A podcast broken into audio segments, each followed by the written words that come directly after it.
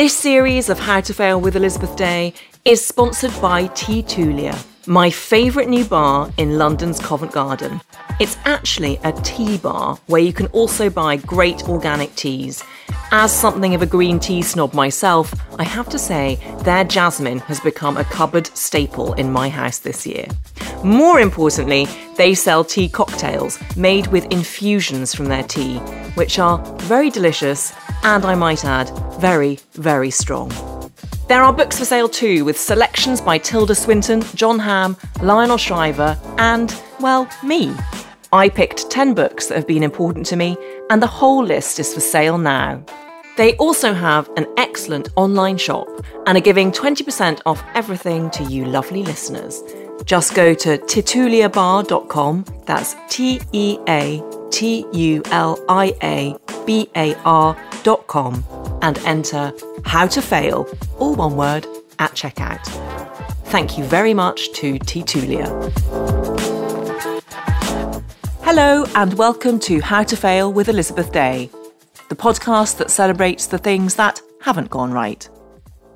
This is a podcast about learning from our mistakes and understanding that why we fail ultimately makes us stronger. Because learning how to fail in life actually means learning how to succeed better.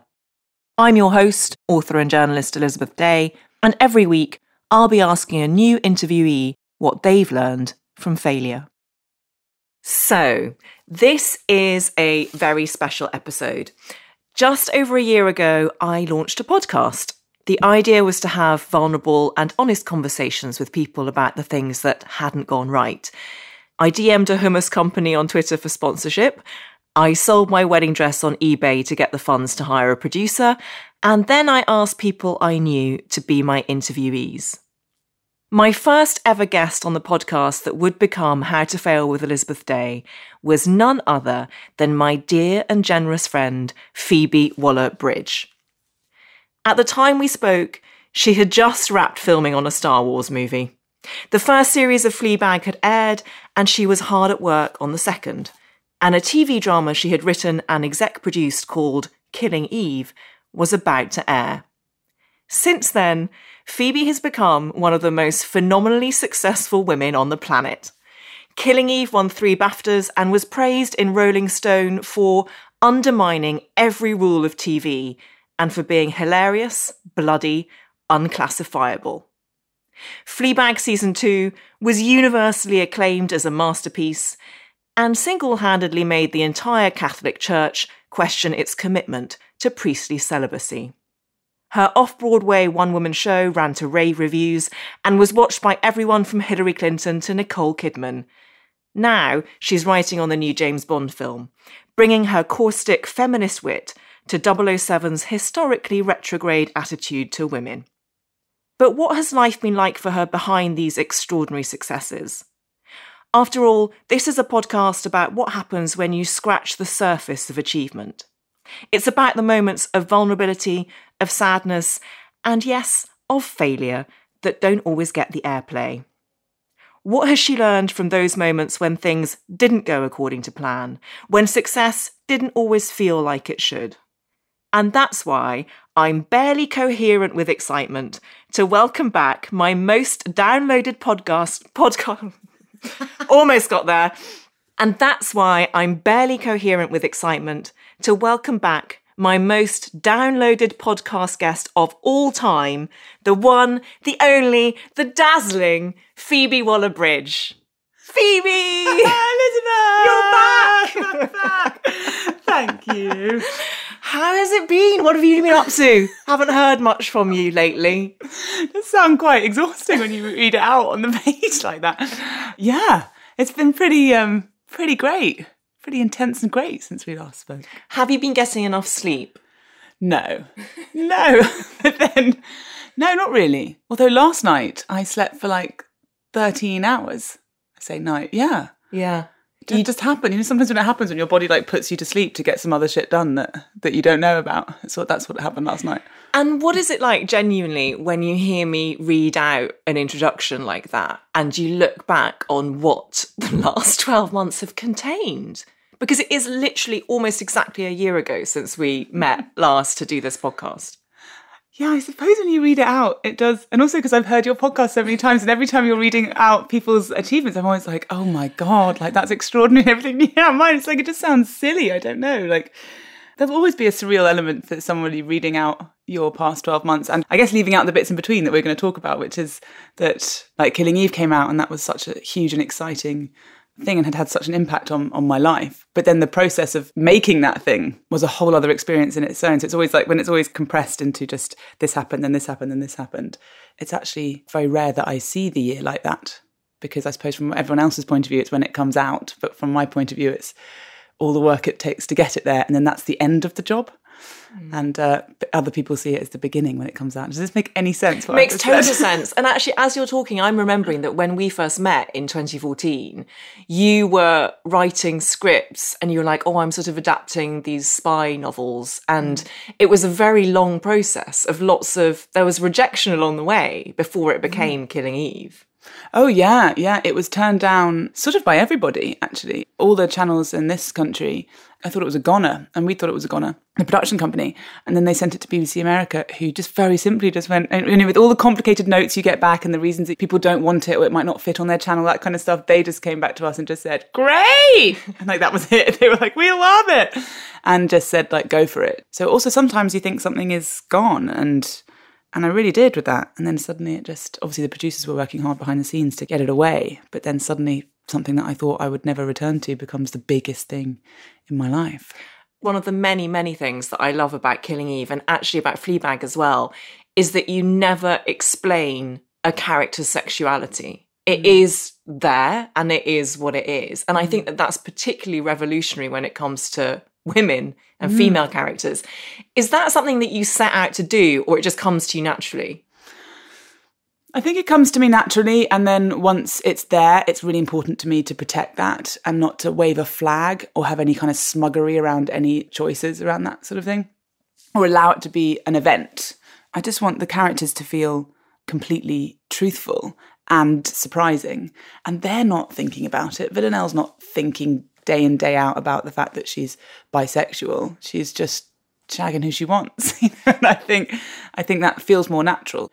And also for me, it's just trying to represent a relationship between those two particular women that I do recognise in, in real life, that women do interact romantically, erotically, like professionally and sexually in ways that every day, all the time, in ways that we just so rarely see on TV. And I like that we play it as a non event in the TV show, which then makes it a bigger thing rather than there's the bisexual character or mm. you know and i suppose eve's fascination with villanelle as well was just not having to explain what that was just letting us discover it with eve that she's discovering her sexuality and her obsession it's not being pointed at yeah now you've casually walked into my flat with a water bottle that I've just noticed. oh. has the 007 logo on it and a little name sticker saying Phoebe Waller-Bridge above. Right. Bond 25. Okay, this sounds like I'm walking around with my 007 badge on. I'm not. This actual physical water bottle is the best water bottle I have ever had. Why? Water bottles always like leak. I'm not, especially when you're giving them on production. You can ask Jenny Robbins, who's been my story producer on um, on like, Fleabag and Killing Eve, is also working on Bond. We both were given this water bottle, and we both had a total freak out about how amazing it is. It not only just has a push down lid, but then it screws as well, like just on the little um, knobble bit at the top. Got it. Yes. but it never leaks. The screw bit is just really satisfying. It's got this little clip that you can put on your belt, and it's just very sturdy. The colour's cool. It's like a light kind of grey. I cannot get over the, the actual design of the water bottle. And the annoying thing is, is there's no branding on the actual bottle. Honestly, Jenny and I have been looking, so we don't know where to get it. It's just one of these mysterious things. It's just the 007 water bottle is the best water bottle. But is that just for cast and crew? You can't. I don't think you can buy. that. No, you can't okay. buy that now. Yeah, it's not like the Love Island water bottle, which is my other favourite model. oh, yes, you can buy this. They should. I mean, that's the thing. They actually do you have that here? No, we'll look at that afterwards. But yeah, of all the excitement and everything, suddenly we went into our office and there was just a water bottle there, and that's when we really lost our minds. You're like, forget Daniel Craig. I've met this water bottle. It's just and it's a water bottle. water bottle. It's just so satisfying the shape of it, and it just it's just. I've never carried a water bottle from set around with me in real life ever in my life, other than this one, and it looks like it's because it says 007 on it, but it's not. It's because it's an excellent, excellently shaped bottle. I promise I'm going to probably get cut that bit out. no, never. I promise I'm going to get onto your failures in a minute, but I've got one more question, which is it has been extraordinary the overwhelming acclaim. I can't remember something in my lifetime that has got the acclaim that Fleabag specifically got for the second season. And I wonder what it's like to carry that weight because you're now almost universally heralded as the voice of your generation. and people come up to you on the street and say, I am Fleabag, and this meant so mm. much to me. How do you cope with the weight of that? Maybe you try not to think about it, and I've, I've ruined that for you now. um, it doesn't feel like that heavy, actually. It doesn't feel like weight. I think there was something about this season of Fleabag that I feel slightly disconnected from in a lovely way. It feels like it had another thing, like it took on another energy. We could slightly feel it on set. We were all just sort of like, what is this? There was something a bit mystical about the energy between all the actors and a director. And just everybody there was just operating on such a emotional level. Mm. Everybody cared so much about the story that it felt like it was all of ours. And it really, really does still feel like that. I, I, honestly, and it sounds really corny, but I feel like every single person on that set gave a little tiny part of their heart to that show. And I think you can really feel that. So when I was watching it and when the reviews were coming in and when people were talking about it, we were all talking like, oh my gosh, we all felt that there was something special. So it's actually a, a light feeling. You're just sort of like, oh, it was special what we all did. And do you feel understood in a way? Because something that I keep coming back to on this podcast is the idea that when we are open about our vulnerabilities and what we perceive as our weirdness, actually, that's the biggest source of connection with mm. other people. And did you feel that with Fleabag? I did massively with the play and the first series, particularly because that was such a specific type of humour and such a specific type of insight into a cynicism and a kind of brokenness that I'd felt in my 20s and that a lot of my friends did. And that feeling of not being so alone because what was written felt it was raw. I could recognise it was raw and truthful to me and to our team. And Vicky, you know, directed the play. And, and so when that went out and people responded, that was like, oh, oh, we're all going through that. we're all going through that, or have gone through that, or can touch on that. With this series, I think, again, because it was love, the thing that felt so heartwarming about it was that how much people wanted to see a story about love because that's what I really felt like I wanted to see a romantic love story but also not about families like breaking up or breaking down anymore it's like the attempt to connect the attempt to love whereas in the last series I think she couldn't love and she'd been so burnt by loving a friend and then fucking it up and that I think love was just so held which is in this one it was putting it out there. And I felt like that was really moving about the response is that people do want to love each other and they want to watch shows about love. That's so beautiful. I do remember watching the final episode of Fleabag ever and being in floods of tears and sending you a video message just of me crying just yes. being like how dare you make me cry this much the fox The saying goodbye. it was amazing. Oh, I know. And there's actually takes of Andrew and I when we first did that scene. We were both in floods, and also not in a way that we were like building up to the scene, and it was none of that bullshit because it was so last minute. The road was so noisy. We didn't have any time to shoot that scene, and I knew it was the most important scene. We all knew it was the most important scene. Thing we were like, oh god, and it was like we'd be talking, and suddenly a bus would be like, and they'd be like, stop, go again. So we just sort of got there and I'm like, okay, sit down, and they just went go. And so I hadn't felt like I was emotionally prepared for the scene anyway. I was like, oh damn, it's not going to go as well as I thought. And sat down and just did that scene with Andrew. We both just literally in floods, and there are about two takes that we can't really use because we were just like, and also, I mean, any scene with Andrew, you just end up sort of crying in anyway because he's so truthful. Even like the light-hearted ones, you're just like, oh my god, this man.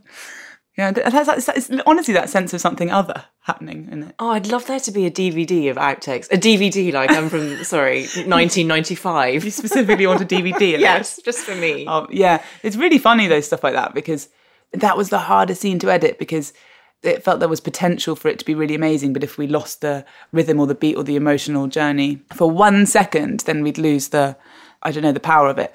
And also, Andrew came to set that day determined to say, I love you too. Because it was a it was an option. I wasn't sure if the character said "I love you too" at the end, and so it's just meant to be "I love you," it'll pass, and then the and then go. And I sort of wasn't sure if he should say "I love you too" or not. And Andrew came in, he was like, "I'm saying it," and he's basically like, "I'm not giving you another option because Oh I have to say it." And you know, when an actor feels that strongly about something, they'll be right, especially for someone like Andrew. You know, and he had huge input to the whole thing, but. And I think actually that's the clincher of the whole thing is that he says it. He was so right, and uh, I have him to thank for that. Was it a real fox? Did you have a real trained No, fox? we tried with a real fox. this was the funniest thing. There was like two foxes turned up, and they were called like Buttercup and Tinkerwinker or something. And they turned up, and it was so funny because, again, middle of the night, a really loud street, and everyone was like, "We've got to be really careful with these foxes. We can't spook them." And uh, what we'd realised is that like urban foxes are like that because they've been fucking living in. They've been on the London. streets. They've been on the streets for ages, and they've got that swag. These two little foxes have been brought up in, you know, Henley, like by the river, and and I saw them. So then they came out, and they were literally like, "What the fuck is this?" There were two of them, tiny, and they were in there. And you're not going to believe this. they lay down, and then the handler came up to me, and she was like. So Tinkerbell doesn't like people, and Buttercup doesn't like any kind of loud environment. So either way, we're fucked. You're like, okay. And they're like, the only way we can uh, make this happen is if we play Coldplay very, very, uh, very loudly into the street, and if nobody else can move. So there's a really surreal moment when everyone had to step back. The whole crowd step back. The director, everybody uh, had to step back, and then it was me sat alone because that's when the fox comes. And then they open this thing, and then they put on a little radio, and Coldplay starts playing. And then they open the thing, and this tiny, terrified little fox just going, What the fuck, what the fuck, what the fuck, what the fuck, what the fuck comes out, and then just skids around for ages. And we did that for about 20 minutes. And then we went back to look at the footage, and it was, I mean, it was just too funny. There was literally, it, went everywhere except for in front of the camera. And, uh, and so then we got the CGI fox in the end. Oh my god, was it like Coldplay Fix You or something? It was, God, I wish I could remember what it was. I think it might have been Fix You. And it was Coldplay. Like, they just love Coldplay and it calms them down. But obviously, I mean, it must have been a terrifying experience for those foxes. but they didn't really have the cool swag that we needed. Oh my gosh. Okay, so failure to find a fox that would walk in front of you is not actually one. one of your three failures. And these are failures that you have very kindly chosen from your last year because I do think that that's a really interesting thing to examine because for so many people listening to this podcast right now, you are the epitome of success and fame and brilliance. And I think it's really important that everyone realizes that there is a journey to get there. And if you're not there right now, that's fine because sometimes there are weird things that happen and you learn from them. So the first one is really interesting and it's about how you were actually in New York when Fleabag season two aired over here. Mm. And you felt disconnected from the people that you most loved. So tell us about that. Yeah, so I um so the show was coming out and also like I said before you you're working so hard and then you you finish the job and then it's done. Well, for me it was done. The show was ready to go out and then it was just going to go out whereas for everybody else it begins when the show goes out. And so we finished editing, it was all in the can, then went to New York to do the play, which was also an amazing experience. But then the show came out, and I'd underestimated, as we all had, what impact the show was going to have, and that people were going to want to talk about it so much and like it so much. And I was essentially just so far away from everybody and on different time zone and doing the play, but working really hard. I was like writing during the day and doing the play during the night. It wasn't like a kind of like New York, baby, Broadway thing. It was more like just work, work, work. And I hadn't really connected with my family and my friends, my close friends and family, but particularly my family when it went out. So then they had this kind of strange explosion of this show happening that had so much to do with me and the work that I've been doing. And Izzo, my sister who'd written all the music for it, she was connected to it professionally as well. So she had a bit more ownership over it. But because it's about family and everything, this show, I think there was suddenly this really intense, my families have experienced a kind of intense focus from people in their lives and people asking about the show and asking about me. And I think one of my regrets is that I wish I'd seen that coming so that we could have just been a bit like, this might be weird. You never want to overestimate the success of something you've done. So you don't want to say, this is going to be huge, guys. so, uh, so let's hold hands. And, that, and I honestly didn't have that feeling either. It was just like, done this and off we go. And also, it changed my family's lives a tiny bit when Fleabag 1 first came out because suddenly there was a Waller Bridge profile and And it's a um, distinctive surname. It's a distinctive surname, and everyone weathered that really brilliantly. And also, people assume that it's based on my family and all that kind of stuff because it's about a family, which also is a whole other conversation because that's about you know how women can't write. Oh, don't worry, we'll get on to Oh yeah, that. go go go. Women can make things up too. it's not all you know our diaries. Also, because the show is called Fleabag, which is your family nickname. Yeah. So there's also this sense that the people who love you and know you are watching you on screen, but you physically, Phoebe, are thousands of miles away. So they can't see you as the real person. They see you on screen. And Yeah. that must have been so weird. And by the way, no one, I don't think, could have anticipated the enormity of what was about to happen mm-hmm. because it has been astonishing, deservedly so. But I don't think you should beat yourself up about that because you couldn't have known. And you would have sounded like the worst kind of hybrid of Mariah Carey and And Donald Trump. It would be like, guys, I'm a huge deal. And um, but was that it? Was there a slight disconnect between your family seeing you on screen but not seeing you in person? yeah, so I think all this buzz was sort of happening back in London. And I was kind of in this apartment in New York and not around anyone who'd made the show or not around my family all that kind of stuff. And I think they were actually taking the brunt of the profile of the show suddenly uh, getting bigger. Also, I wasn't there. So they were being asked all the questions about the show and they had no answers. Um, the time difference and everything just made it weird. Basically, there was just a communication breakdown with my family. Nothing really happened, but I just suddenly felt like I, I could have been braver with I know what you're saying because I think women specifically, just to generalize horribly over gender, I'm, I'm not all women, but some women struggle with claiming their own power. So we struggle with the idea that we can say, I think what I've done is a really good piece of work and it might garner some acclaim. And I want you to be prepared for that because it seems self aggrandizing. And we don't like that because we've been raised a certain way to like, be modest and self-deprecating mm. and always to slightly undermine ourselves and maybe it was that that you were feeling yeah, definitely, definitely some of that. You just don't know, do you? and you don't want to tempt fate don't want to tempt fate exactly. But also, I think when you're writing fiction and you're making art, just trying to train myself to use that word. i know it and i like so and wanky. even when you used it you had to giggle yeah. but you've made art Phoebe. But I feel like I feel like the difference in my head is now I'm tr- that's what I'm trying to do, Yeah. and so I feel like that's instead of just like I'm writing a sitcom, it's like Yeah. no, I think the ambition must always be to write something with artistic integrity. And so I'm trying to train myself to use the word, although whenever anyone else uses that word, I'm like, um, but yeah, when you're trying to make something artistic, you're trying to make something artistic. I certainly felt like I, a lot of what was personal to me had gone into that show. So I'd sort of like emotionally vomited so much of my insides and my life and my relationships in a kind of abstract way into that show. And it's incredibly personal for me. So I had been fortifying myself in the process of making it as well. Like I was aware that what I was doing was inviting people to see me in a very personal way. I was inviting people to watch this character and relate to her, Uh, whether they do or not, but that's the beckoning from her. But that's something I've controlled and I've created. And then so the people closest to me, like my family, they didn't necessarily invite that. Mm. And there's so much overfamiliarity that comes with that. And so I think people assuming that Izzo is like Claire or is Claire, and that people would ask her, "Are you Claire?" and she'd have to explain a million times, "No, I'm not." And they were like, "Oh, did you shit in a sink?" Was a lot was what she got a lot of the time in the first series.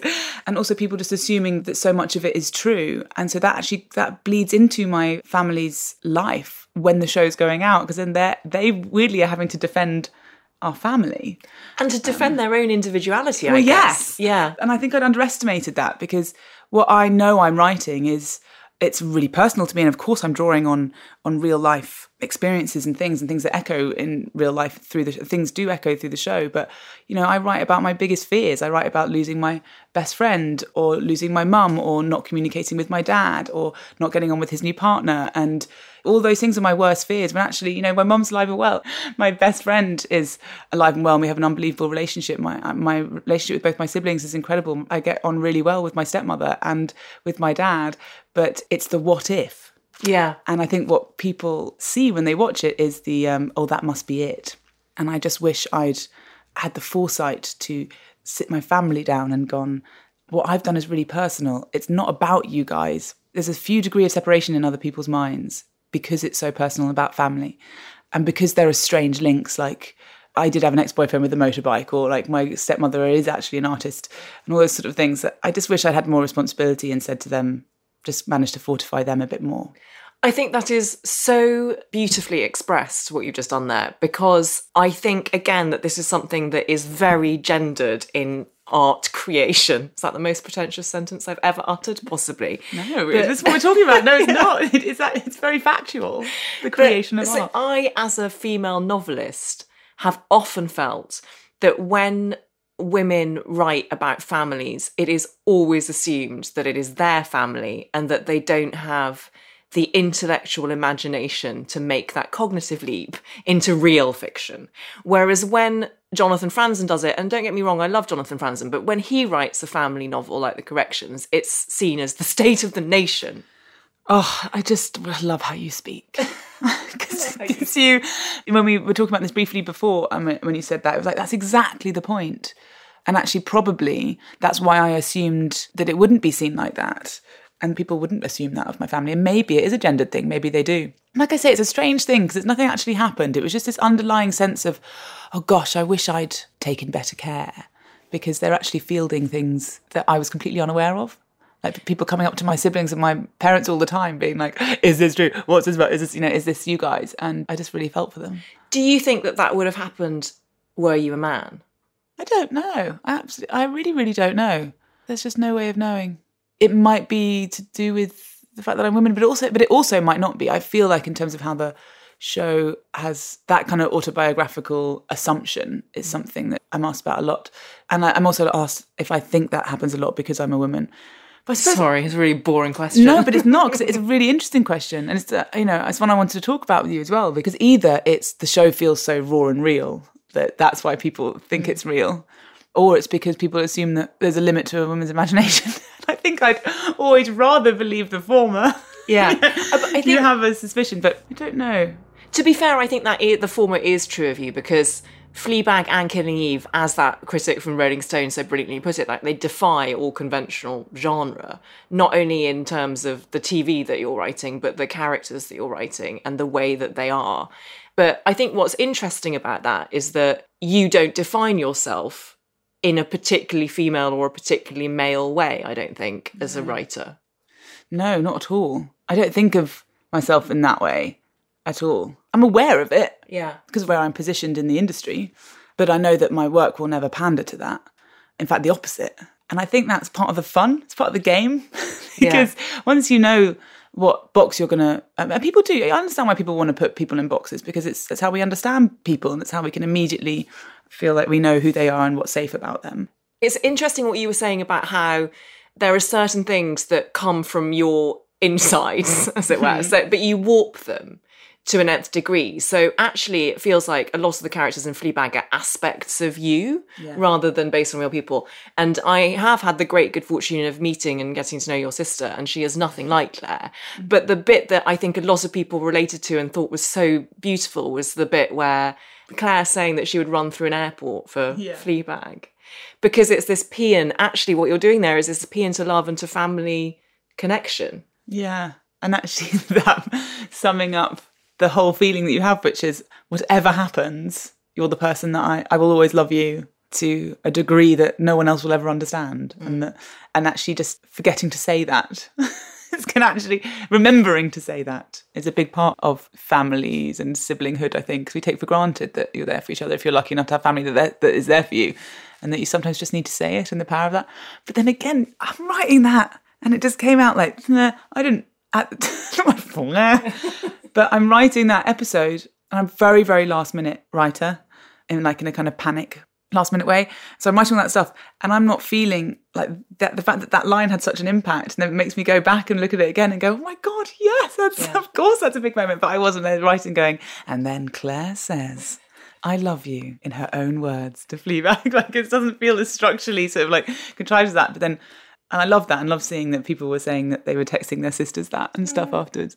But there's so much that I mean, Izzo and I when we were watching the episodes together, and Izzo wrote the music for the show, and so there's a lot of her insides in this show as well. The music I mean, is utterly fantastic. It's just insane. Mm.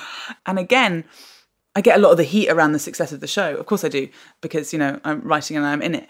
But the process of there being an episode and it's not working and it's not working and everyone knows it's not working and I've got this genius editor Gary Dollner I've got Harry and Jenny Robbins story producer and Harry Bradbeer the uh, director and we're all in the room and we can't make it work and we can't make it work and we don't know what's happening. There were so many dark moments in the edit we're like it's not working. And then Izzo will deliver some music and we'll put the music over these two scenes and suddenly it will make sense. And that happens so many times with this show. And Izzo you know I knew that I wanted something really massive and choral and it to feel epic because it's a small story. It's about a couple of people in the world, but to them, it's epic. And I love that feeling of making something feel big for the characters, even though we're acknowledging that the characters are just a bunch of middle class people in London somewhere. But for them, they're in their own Greek tragedy.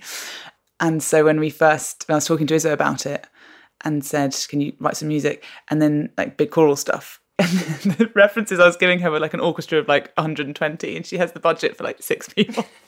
so I was like, "Can it be like that?" And she's like, "Mm-hmm, mm-hmm." And then she went away and she did it, and she was using these six incredible singers. But then when she brought the music back, and this was an amazing thing, and ties into the whole "there's something other about it." She brought the music back, and we were putting it over the first episode, and we were thinking something's not working, something's not working. It's just not clicking. So we put that in the bin, which is actually a storage place uh, on our editor's computer rather than an actual bin. He puts it in like Izzo's bin. And then she started writing more music for the first episode. And then as we got later down the series and we were editing it and this scene wasn't working and it was episode four and five, things weren't working. And Gary just took out what Izzo had written for the first episode and put it on the final episodes. And it worked her compositions fit perfectly to the cut that he'd done before any work had been done either to her composition or his edit. And it was this really spooky moment of she'd written the end at the beginning and she, then she didn't need to write any more because she'd already written the entire show but just backwards. Wow. And then we realized that so it was already there. And the age of the singers gets older through the series and they're actually using young boys at the beginning and then adult singers by the end. And then we weirdly, it's only afterwards we realize that that's it's a show of you know it's about maturing. It's a coming of age story, and she did that with the music, which was which is amazing. But yeah, but there's like loads of dynamics between me and Izzo in it. And actually, there was one night when we were talking about the music, and we were back, we lived together, and we were staying up late, and I mean, Sian Clifford's performance is so amazing, and we just love watching it so much. But then we did have to watch through one episode together, and we were just pissing each other, going, "That's us, that's us, that's us, that's us, that's us." Am I right in thinking so? The episode where Claire gets a terrible haircut, didn't that happen to you? Yes, yes. Do you remember? yes. And I remember you didn't you call your your mum and Izzo and Izzo was like, "It's really, this is really bad. It's really like she was talking to your mum and being like, we really need to take this very seriously because." It is a massive issue. Tell us what happened. I can't believe you remember it.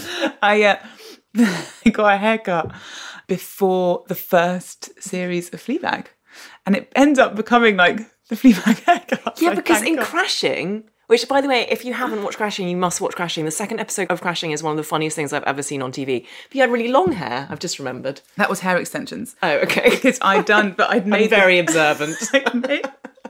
You are, but I've made the pilot of Fleabag just before I made Crashing. And so I was going to have to make the pilot of Fleabag, then make Crashing, and then go back through the rest of the series. So I wanted to have a different look between the two shows. And I also just wanted to have locks for a time in my life. Although it's basically like carrying around a pony on your head. Like yeah. you have to like And you can't run your hands through it, No, you? and it's really, really itchy and heavy and um, but then when when someone does it all nice for you, then it's you're Beyonce. if you probably noticed in crashing, that's the person that came to mind when you saw my my look. But yeah, I so then I got a new haircut for Fleabag and I thought it was too short. And also I think I was just having my period and I was just like in the middle and there's the stress of the show about to start filming and I hadn't finished the script and all that kind of stuff. And then I got a haircut on top of everything else. and I was like, oh I remember being in like floods, like absolute floods of tears. And I called Izzo and I was like, oh, oh my God, oh my God. literally like the phone call thing. I was like, well, my fucking life is over and I'm about to go do this show and I'm going to tell. And she was so amazing. She just went, she was like, she took me so seriously. And I'll never forget it. This is one of those airport moments because yeah. she took me so seriously. She was like, okay, listen, where are you? And I was like, I'm at my flat. I'm never leaving my flat again. It's so short. And then she was like, I'm coming over. And she came over because of my bad haircut. And she's in the doorbell rings, she's there. And then she looks at me and she was like, Oh, darling. I was like, Don't say it looks nice. And she's like, It does. And it's just one of those moments. And then she sat with me and we worked it out and we kind of But it's just one of those moments of sisterly loyalty and love that I've never forgotten. And it's just so funny because then the next day I'm like, totally fine. and, then, and then I see and I see friends, they're like, you got your haircut. I'm like, yeah, yeah, do you like it? just like the madness. But it does show, I think that it shows the stakes around hair and stuff. I think that's where the idea came from for Hair is Everything because the stakes around that stuff are stupid high. They are. And it's like, why do we care? Why do we care that much? And it just feels like it's so deep in us that, you know, all that image stuff and everything. But but it is also just great material. Your second failure is, I think, something that people will find surprising if they only know you through the incredibly strong and complicated characters that you create, which is your tendency to people please in specific instances related Yeah. to work. So tell us about that. Yeah, I feel like it's the part of myself that drives me most crazy. And we've talked about it a lot. And actually, I don't know, I feel like I've spoken to a lot of women about it. But just what would happen if I'm not just the nicest person in the room all the time? It seems like cataclysmic. and I know that's insane. Or maybe it's not actually. But the characters, you know, I've said in another interview that I write characters that don't care about that because I'm teaching myself how to be one. And it's not really not giving, like, not caring what you think. It's not caring about the consequences of speaking their mind or doing the thing that they believe is the right thing or just following their own instinct. If that's met with people disagreeing with them, that they don't mind. And when it comes to my actual on the ground work, like the actual writing and making of a thing, I can fight and fight and fight for something because it's very specific. I'm fighting for the art, shall we say. But it's all the politics in between it.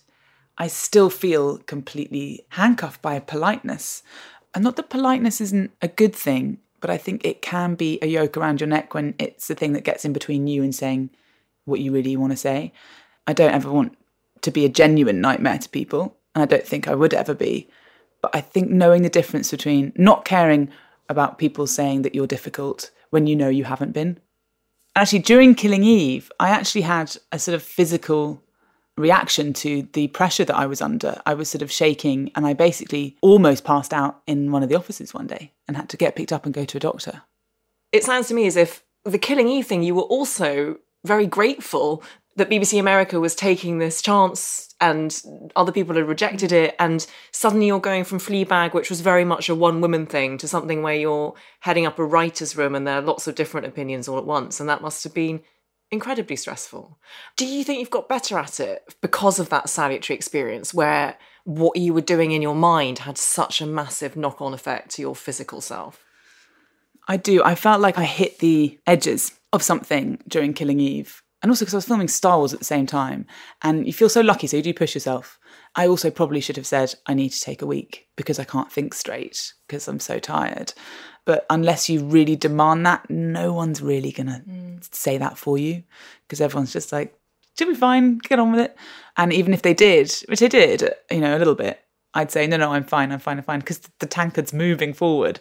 So I felt like you just had to, I had to keep going. I got better on it with Fleabag, I think, but then as, as I was still having like, I was still so tired. I was still having like shakes and stuff. The final take of that, I was so, so, so tired. I do work myself to the ground, is what, and I'm really, really hard on myself when I'm doing it. And I feel like that's because I care so, so much about getting it right and getting it really, really good. But I also think sometimes you need to give yourself the permission to stop. And I didn't stop because I didn't want to let people down. Got it. But you also need to give yourself permission to stop because being creative can't come when you're frazzled and adrenalized and not thinking straight. You need to have a period of rest. Mm. Although sometimes I get scared that my most creative stuff comes when I'm that frazzled. That's so interesting, really. but I don't know if that's true. I don't know if it's true. But I do feel I'm so self critical when I'm writing. So if I'm like, woke up at 10, a cup of coffee, went for a jog, sat down, I'll write three sentences and I'll be like, this is a of shit. Whereas if my deadline was two days ago and I've got a whole load of ideas that I've already chucked out and then I have to do something really quickly, I can't judge it so much. Then I'll send that off easier. Uh, It's a very sort of strange process because I get so much energy from it and yet I have no structure to my creative process at all. Do you still write in bed? Yeah. Yeah, yeah, yeah. A lot of the time, like, particularly with Fleabag 2, I was rewriting on the set so much. And that, I mean, it was so crazy for the actors because I was so lucky to have those actors who already knew their characters so well and have such great instincts. Like Brett Gelman, I wrote his final speech in episode six in the car between the unit base and the set. I just was like, I'm really sorry, I've just got to rewrite it because it doesn't. Weirdly, it felt more like the original speech felt more like a Fleabag speech than a Martin speech. So I quickly rewrote it in the car, and he had loads of input into it, and it was brilliant. But when I say I'm last minute, I mean it did get to extremes with that. But then the, sometimes the good stuff does just come out there, and I think I need to work out. So the next process I'm going to go through is not have any deadlines, not take any other jobs on. I'm going to write on spec now and see if I actually get anything written or if I need a deadline. That's exciting. Yeah. How do you cope now with knowing when you need help? I mean, what's your relationship like with anxiety and nervous exhaustion and handling that? And do you have therapy? Do you have strategies that are going for a run? what? How do you cope? Um, I don't really like taking things. I don't go to therapy. I have Jenny Robbins. I think is my I think is my way out of the madness. Who is, was a story producer on Killing Eve, who was brought on by the producers, and I mean, such a brilliant move because you know there was so much to do, and we were already a team of sort of six or seven people that the scripts had to go through. So I'd write something and then I'd be speaking to like four or five people. But they all had these other jobs as well. So they were like, we're going to bring one more person on. And I was like, you're not bringing another person on. I cannot deal with one more person. And they were like, no, no, no. And I remember Sally, who's the exec on it, just saying, like, just speak to Jenny. She's a miracle worker. So I got on the phone and it was honestly, it was love at first voice. I've never experienced it before in my life. I called her up and I was literally like, I've got to speak to this person who's going to come on and be like another voice in the room. And from that moment on, in 10 minutes on the phone, she'd already sorted out two of the major plot problems. And this is just when we were introducing each other to each other. And she came on board and she has got such a rigorous story mind and also such a brilliant sense of humor. And that is always the way out. And, you know, I had the same thing with Vicky, who's now writing her own show, HBO, you know, with Jenny as well. Jenny's story producing on that as well. And Jenny just become the heart of DryWrite and all the work that we do because the more stressful things get, the more Jenny laughs. And not really at a situation, but with it. And I think actually that's so rare you know, there was one brilliant producer at Sid Gentle called Henrietta Colvin, and she just would every now and again just text me and say, It's only telly, it's only mm. telly, it's only telly. And um, Jenny has that. So really, it's calling Jenny. it's calling Jenny, it's laughter and keeping things in perspective. Yeah, completely. Yeah. Completely. And knowing that it's in you. There's something quite comforting about knowing that there is a deadline and it will happen. This thing is going to happen. Yeah. And you've just got to keep pouring whatever you can into it and just know that you've got a good team around you. And I always need my like my partner in crime that I can bounce things off. And actually, when Vicky's career as a writer started taking off, all the euphoria of that around both of us, but it meant that neither of us could be there for each other, to be each other's sounding board as much because we were both working on our own independent things. And we honestly never thought we'd ever find anybody that could do what we would do for each other. And we're still in each other's processes, but it's people like Jenny that just people just don't know about Jenny's. Mm. And I suppose there's only really one Jenny. They do now. They do now. They know about Jenny, and but and also whenever anyone else meets Jenny, they're always like, "Can I have Jenny?" like, I love I love Jenny because I've never met her, but she said some nice things about some interviews that I've written. So oh, I'm yes. like massively pro her. You. She loves you, yeah. but she, um, yeah, she's she's just got the clearest mind and such a strong instinct, and really keeps everything grounded and moving while keeping it really fun. And that's the most important thing. God, honestly, that's the most important thing is keeping it fun. I said that Fleabag was universally acclaimed, and it absolutely was because the one time anyone tried to say one thing against it, which was that it was a bit middle class, there was just this outpouring on social media saying, How dare you? How dare you say that about Fleabag? But I'd really like to address that the mm. question of privilege. What is your reaction when people say, "Oh, you're just so privileged"? I understand that it comes from a point of view of opportunity. It feels like lack of opportunity is the thing that drives that. When people feel like I would never have had the opportunity to make my Fleabag if I hadn't been in the position that Phoebe Waller-Bridge is in, which is absolutely probably true. That loads of people don't. And I think if that's where it comes from, then I'm I'm really sympathetic to that feeling. But when it's about the actual work and about the actual words on the page and the writing and stuff, and it's a criticism of that, then I take umbrage because that's about a craft and a story that's being told. And to criticize a story on the basis of where the author had come from or how privileged the author is undermines the story.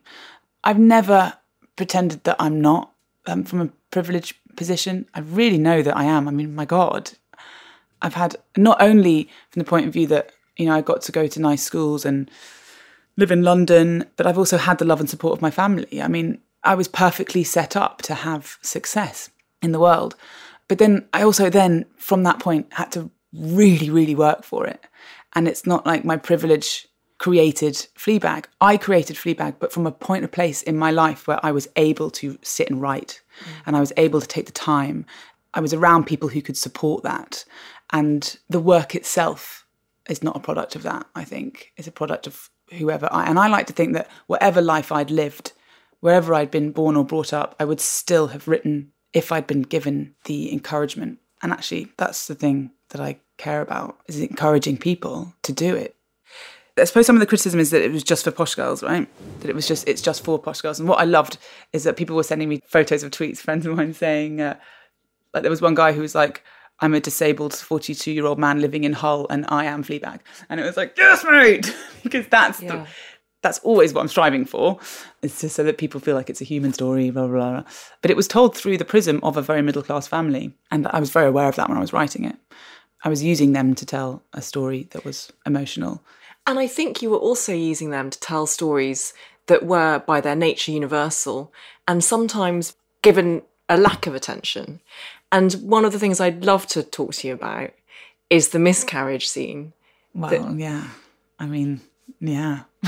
that opens the first episode of season two of Fleabag. And the reason I felt particularly personally connected to it is because I had a phone call from you a few months before the screening saying, I'm really sorry if I've done this, but I think I've taken a story of your miscarriage and put it in Fleabag. And the story of my miscarriage is that I started miscarrying at three months in a restaurant toilet, although it was over brunch and not over dinner. And I was actually incredibly honoured and so happy that you were taking that and using it and giving it a platform that was necessary. And when I watched that scene, and it was this screening at the BFI, and I felt really emotional, but in all of the best ways, because that is a story that doesn't get told enough. Mm. And I want to thank you for doing it. Well, it wouldn't be there if you hadn't told me that story. I know, getting emotional. It wouldn't be there if you hadn't told me that story. And also, I felt when it came out in the writing process and then suddenly realizing, because, you know, we absorb so much stuff as a writer, you know. When you told me that story, I think it was a couple of years previously, it had had such an impact on me because of what you'd done afterwards, which was sit back down. Yeah. And the fact that you'd gone, oh, this is I don't want my miscarriage to inconvenience somebody else. yeah, talk about people pleasing. yeah, exactly. That's in fact that is the the purest form of it I'd ever heard, and it was so female as well. A miscarriage, a story of a miscarriage getting in the way of somebody else's brunch, your miscarriage getting someone else's brunch or meeting. I absorbed that story on like a cellular level, I think, and was so moved by the way you told it. And then when we were writing, you know, when I was with the Fleabag people and just talking about all these ideas and and I remember thinking about that story and thinking, what if this happens? And, and then realizing that it had and it was you, and then calling you and feeling like I was taking something from you. I was scared that mm. I was taking something from your life and calling you and saying, it's come out of this story and it was you, it's totally you, it's totally been inspired by you. And oh my God, and I never forget you just saying, brilliant, take it, yeah. tell the story. Like, and that kind of generosity of spirit there as well, and it not being people being so obsessively private about their own experiences which I understand why, but I am as well. Everybody is, but the bravery you have, and not only in, by doing this podcast, but in everything that you write and every column that you write and and in your book. And when you said that the moment you started talking honestly, people started responding in a louder, hungrier way for your work. And so just the fact that you'd said, yes, please, please, please use it. And it made me feel even more empowered by it. Because I think I felt a little bit of shame and guilt when I realized that it was your story. And so when I phoned you, it was just like, like, oh God, I'm sorry. And you're like, why are you apologizing? it was so lovely of you even to call me. And I, I just sort of think your role is as this sort of truth teller through your stories. And I, and so much of what you did specifically in the second series of Fleabag was about a woman's reclamation of the mm-hmm. shit they have to go through. yeah. Yes. And what we don't see, you know, what we don't see.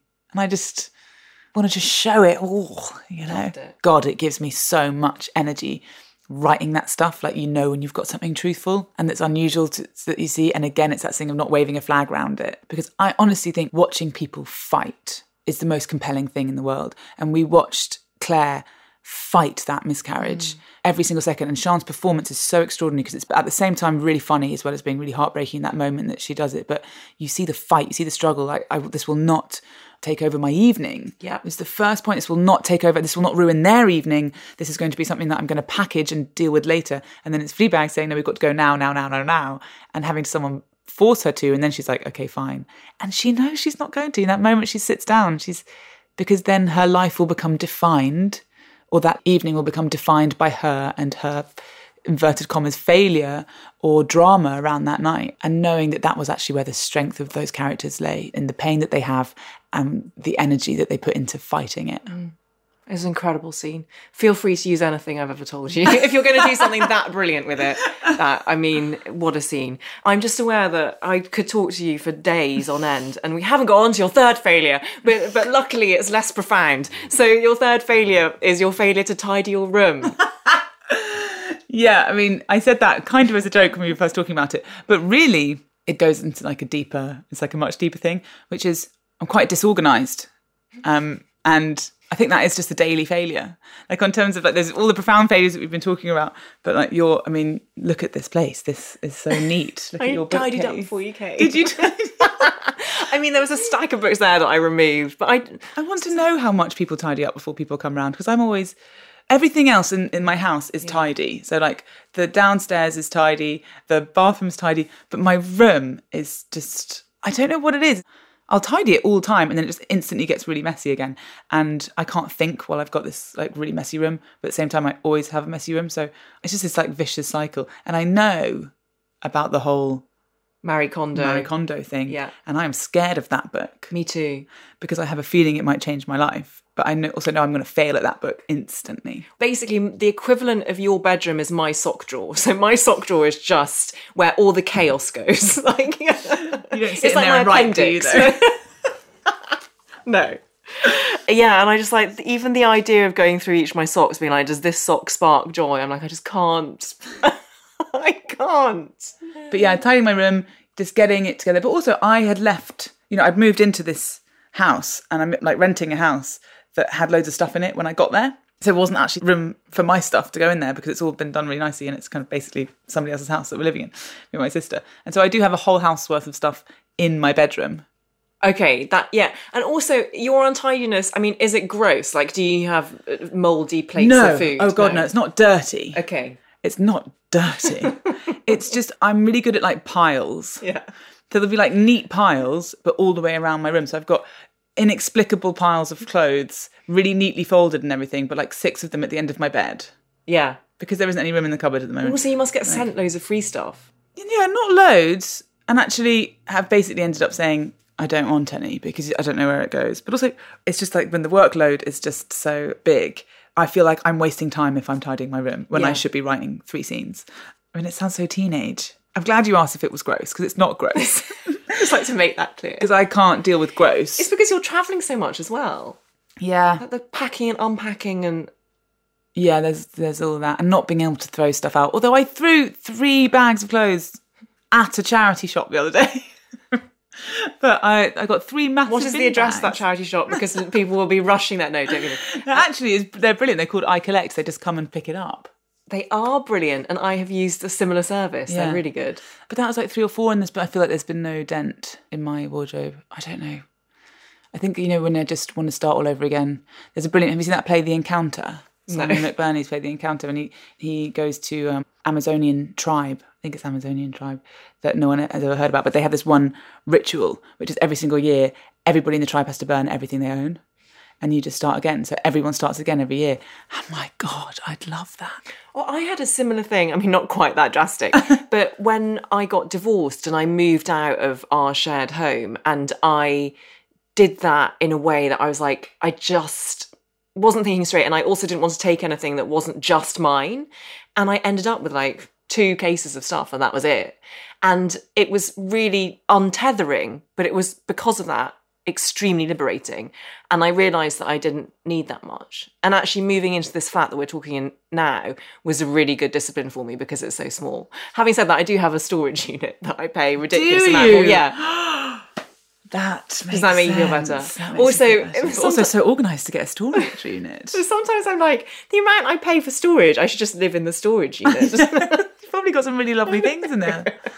Um, Phoebe, the last time you came on this podcast, you told me an anecdote about Meryl Streep and Apple Crumble Hmm. that went viral, and people loved it. And if you haven't heard it, do go back and listen to the first ever episode in season one. Have you seen Meryl Streep since? No, Meza. I can't wait. I hope one day I will. I hope one day. No, I haven't. Have you eaten Apple Crumble since? Oh yeah. And who is the most exciting famous person you've met in the last 12 months? Well, Hillary Clinton came to see Fleabag. That was pretty cool. I mean, the thing in New York is that all like famous people go to theatre in New York. They just go in a way that I don't think they do anywhere else in the world. So, so the, we'd always get a little list after Fleabag of the people who were coming in. I mean, Nicole Kidman came to see Fleabag, and then she left me a note afterwards saying, "I'm sorry, um, I couldn't hang around. I had to go back to the kids," and that was a massive highlight. So I didn't actually meet Nicole, but the funny thing was is that they weren't. No one's supposed to tell me who's in the show in the audience before the show starts, because in case I get nervous. That happens at the beginning of the run. Towards the end of the run, I need to know to like get me to show off a bit to get the adrenaline up. it's like the end of the run. But so I was doing my warm up, and then suddenly there was this like guy in the room, and I was sort of like, "Oh, I'm doing my warm up. What's going on?" he was like, "I'm just, uh, I'm just sweeping the seats for uh, Keith and Nicole." And I was like, "I'm, s- uh, I'm sorry, you're sweeping the seats for like bombs." I was like, "No one would put a bomb under Nicole. Come on!" But yeah, so they, their security had come in to just check the theatre, and that's how I knew that they were in. And it was the night that I did give it a little bit, little bit extra. A little bit more pizzazz. I did. I totally Um, did. I then interviewed Nicole Kidman for the second time over the phone. and I'm obsessed with her. I think she's an amazing woman. And she said that she had seen Fleabag and it blew her mind. And she gave me a message to pass on to you. So she's left you loads of messages. Full circle. well done, Nicole. She's, mean, the fact that she'd come to the play was big. She was a biggie. Okay. Phoebe Waller-Bridge, I love and adore you, and now so does everyone else. Thank you so, so much for coming back on this podcast to mark a year since we started. Thank you for having me. Congratulations on the podcast. Jesus Christ. Congratulations on your creation of art. and the book and your art. Fuck off. Fuck off.